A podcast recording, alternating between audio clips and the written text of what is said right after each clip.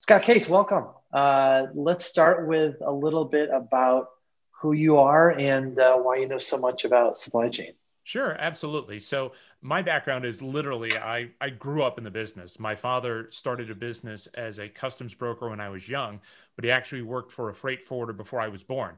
So I've been used to my dad just being all over the planet. Um, in the late 70s, he started that business. And then when I came out of college at Northwestern, a local kid, uh, back in the early 90s, I started working in the family business and had the opportunity to do the same thing. So I was involved operationally in freight forwarding which is the moving of goods into and out of the United States and, and throughout the US domestically. And I'm also a licensed customs broker. So that means that I had a license from Treasury at the time, now, now DHS and, and the Customs Service, to be able to do this commercially for importers who are looking to bring goods into the hmm. country. Um, I did it for about 20 years or so. And then in 2012, started a company that does marketing and branding for those companies, just parlaying what I learned and, and picked up over the course of those years and those travels to help companies who maybe weren't able to find the words themselves how to talk about their businesses. That's great. And you and I were talking the other day about something I thought was really interesting, which is why I wanted to get you um, on a podcast talking about it, which was, you know, I've talked to so many businesses about what's different for them about, you know, people and sales and all these other kind of things. And you kind of brought up some ideas about what people need to think about relative to, you know, what you just talked about with your, your experience. I'm curious if you want to kind of share some of that and we'll kind of dig in where uh, it gets interesting. Absolutely. So I, I think the biggest change that's taken place under the COVID pandemic is just how much forward it's brought um, e-commerce and e-commerce buying. I read something from DHL in one of the reports that they provided that the e-commerce volumes that they were anticipating in 2030 were actually brought forward now into 2020 because of the pandemic. Um, traditionally, we've already seen supply chains start to get upended in terms of brick and mortar. So I would say that stores were already feeling pressure from platforms like Amazon, Alibaba, AliExpress, just other sort of online retailers, and trying to figure out how to manage that, just the, the typical anchor store uh, the anchor store experience that people would take when they would go to buy things they just they just move that online. Well obviously in, in the pandemic that we experienced earlier this year and now unfortunately is coming back we're starting to people seeing people make that pivot. So it's going to be a very e-commerce centric christmas. A lot of I, I don't think we're going to see the traditional black friday the the usual scene of the crush of people getting into a retailer at, at late on Thanksgiving Eve or at the stroke of midnight on that Friday just isn't going to happen this year. So, supply chains and companies have had to pivot to understand how to put that cargo and how to put those purchases directly in the hands of their buyers instead of into a larger sort of distribution point, either like a warehouse or into an actual brick and mortar store, um, bypass that and go right to their doorstep. Um, and try and find the capacity to do it through an integrator or through the US Postal Service. Yeah, you know, I imagine the you know the other part that's gotten tricky is you know what about the cross border trade has made this you know a lot more complicated than maybe it would have been just eight months ago the cross-border trade has has seen a couple of different things in play. If if we look at it sort of at the high level, which is happening, at, if you will, at the wholesale level, and then what's happening down at the retail level for the person like you and I who may be buying something online, um, we watched freight rates plummet to to just record lows in March when cargo wasn't moving. I, I think that people in the supply chain were feeling COVID well on before people in North America were. I know that a lot of my logistics customers we're looking at things in January when it was starting to, to spread very quickly through China. China left for the Lunar New Year holidays, and then people weren't able to return to those factories. So the traditional restart of manufacturing that takes place in China, say two to three to four weeks after Lunar New Year, never took place because China was closed. That led to a longer than normal cascade. There was no cargo moving on the eastbound Trans Pacific. And even a bigger problem at the time that started then and is, is exacerbating now is that empty containers weren't moving back and forth either. Mm because it costs more to move cargo eastbound to North America or even westbound to Europe than it does to bring it back to Asia just because of the mix of commodities. So what was what wasn't happening was that empty containers weren't getting back to Asia. They're still not getting back to Asia at the rate that they need to. So even though we're seeing higher than ever levels, the I believe that the trade deficit in August hit a 14-year record. The Port of Long Beach announced that in October they hit they were like 19% up year on year from last year. Um, all of this is coming in, but those empty boxes aren't going back out. So we're now looking at actually record freight rates, two, maybe two and a half times where they were at the end of March. Um, and part of the other thing that's contributing to that is the lack of air freight capacity. So we're all used to passengers and flying. I mean, you fly, I fly. We, we both have to do it as a course of our businesses. Right, sure. And one of the things that we don't think about is that while we're riding upstairs, freight is riding downstairs and paying part of that way as well. But if you're a passenger airline, you're making money on the people riding upstairs. You're not making it on the boxes riding downstairs. So cargo that would traditionally move by air freight, whether it be um, whether it be pharmaceuticals pre-vaccine, whether it be consumer items or any number of those things, um, they've been deprived of an opportunity to move from the manufacturing point to the destination point. Add the crush of PPE, and we watched air freight rates just spike at a time that there wasn't any available capacity for ocean freight to be able to bring those things here. Plus the fact we were in a hurry to use every glove, every mask, every gown sure. that first responders and frontline healthcare workers needed. Yeah, and now so what's going to happen when and if we get a vaccine that needs to be distributed to every last person in, in the U.S. How do we how do we handle that, and how does it impact what you just talked about? It's not even so much every last person in the U.S. It's every last person in the world. Um, I was actually privy to a webinar a couple of weeks ago um, that was hosted by a gentleman who's who's fairly senior with Lufthansa Cargo out of New York. And one of the things that he indicated is that the challenge is going to be the types of vaccines that are moving. Uh, I'm not sure if you've seen on the news or just been following along a number of the early candidate vaccines that look like they might be eligible and able to go need to be kept extremely, extremely sure. cold. And by yeah. extremely cold, I mean minus 70 Celsius cold.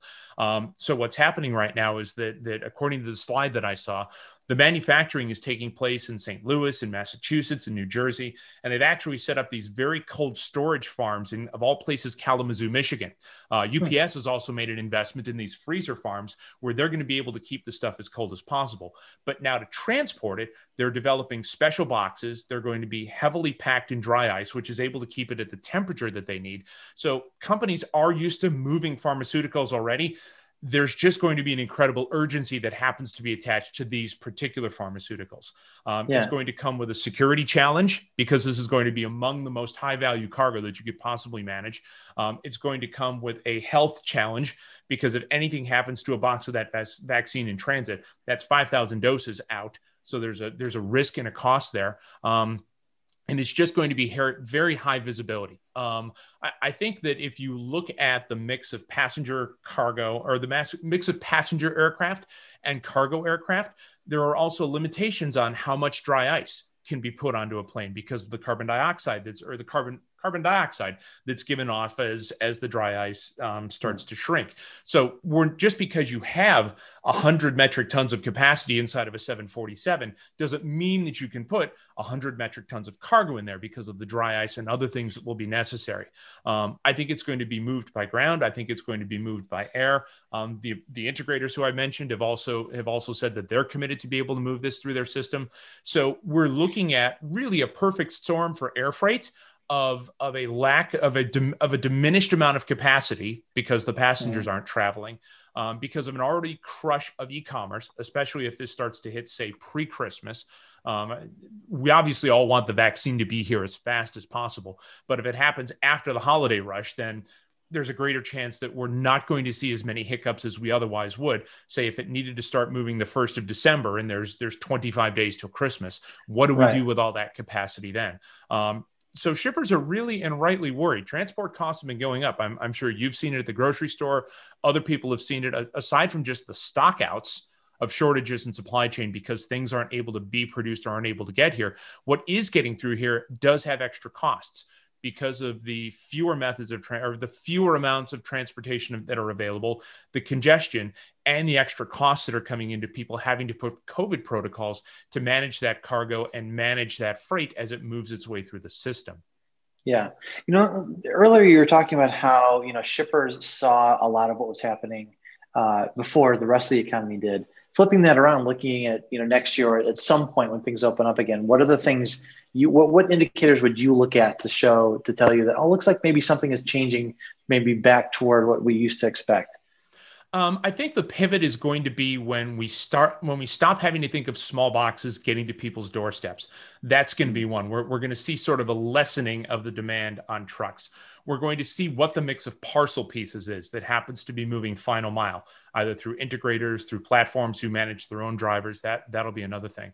Um, containers right now are in short supply, and container manufacturing, which happens a lot, which happens in Asia as well, is basically booked through February of next year. So all of the indications from from professional trade magazines and, and people who watch this space are that this is going to continue really through Lunar New Year 2021, which pushes us into the middle of February. Um, mm-hmm. And then the other question is going to be is what does trade policy look like under the new administration?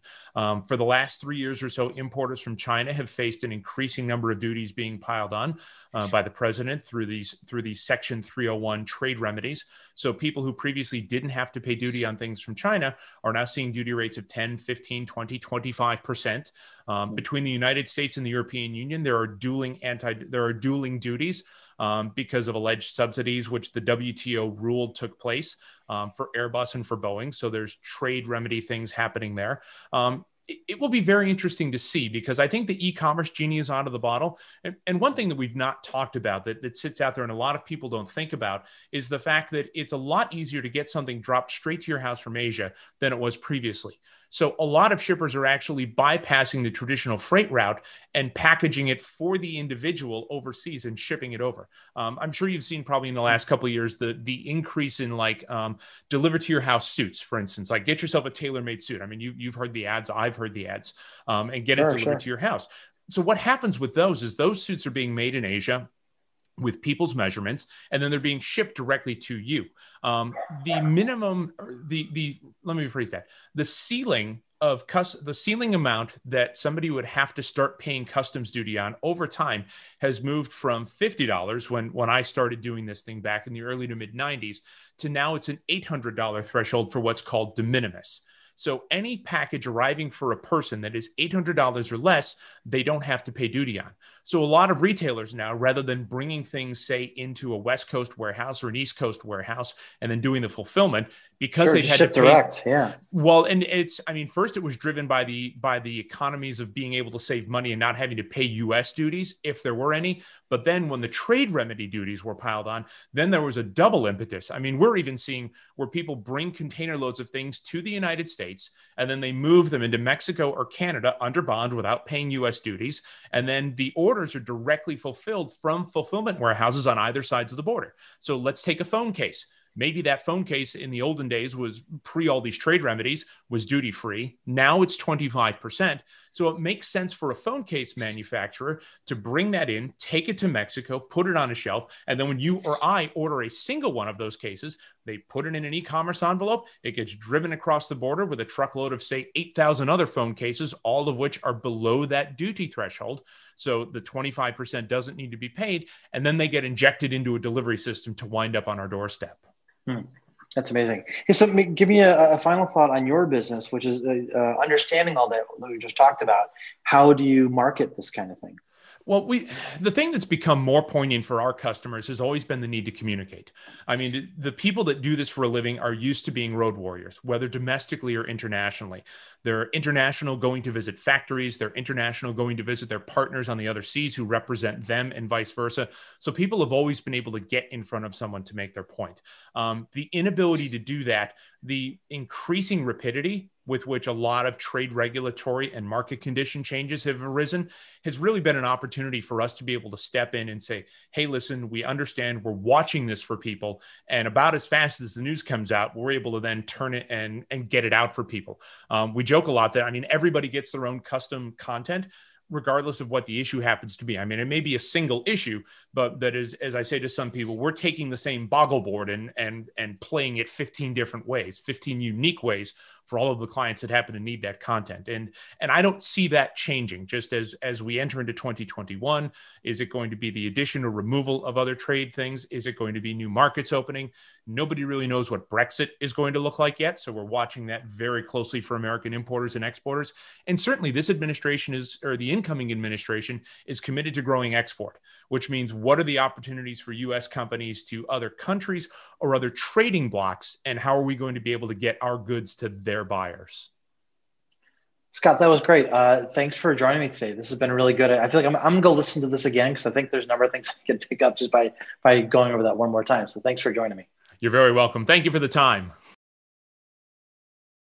Hey there, thanks for watching. If you enjoyed it, don't forget to hit that like button and subscribe to hear more content just like that.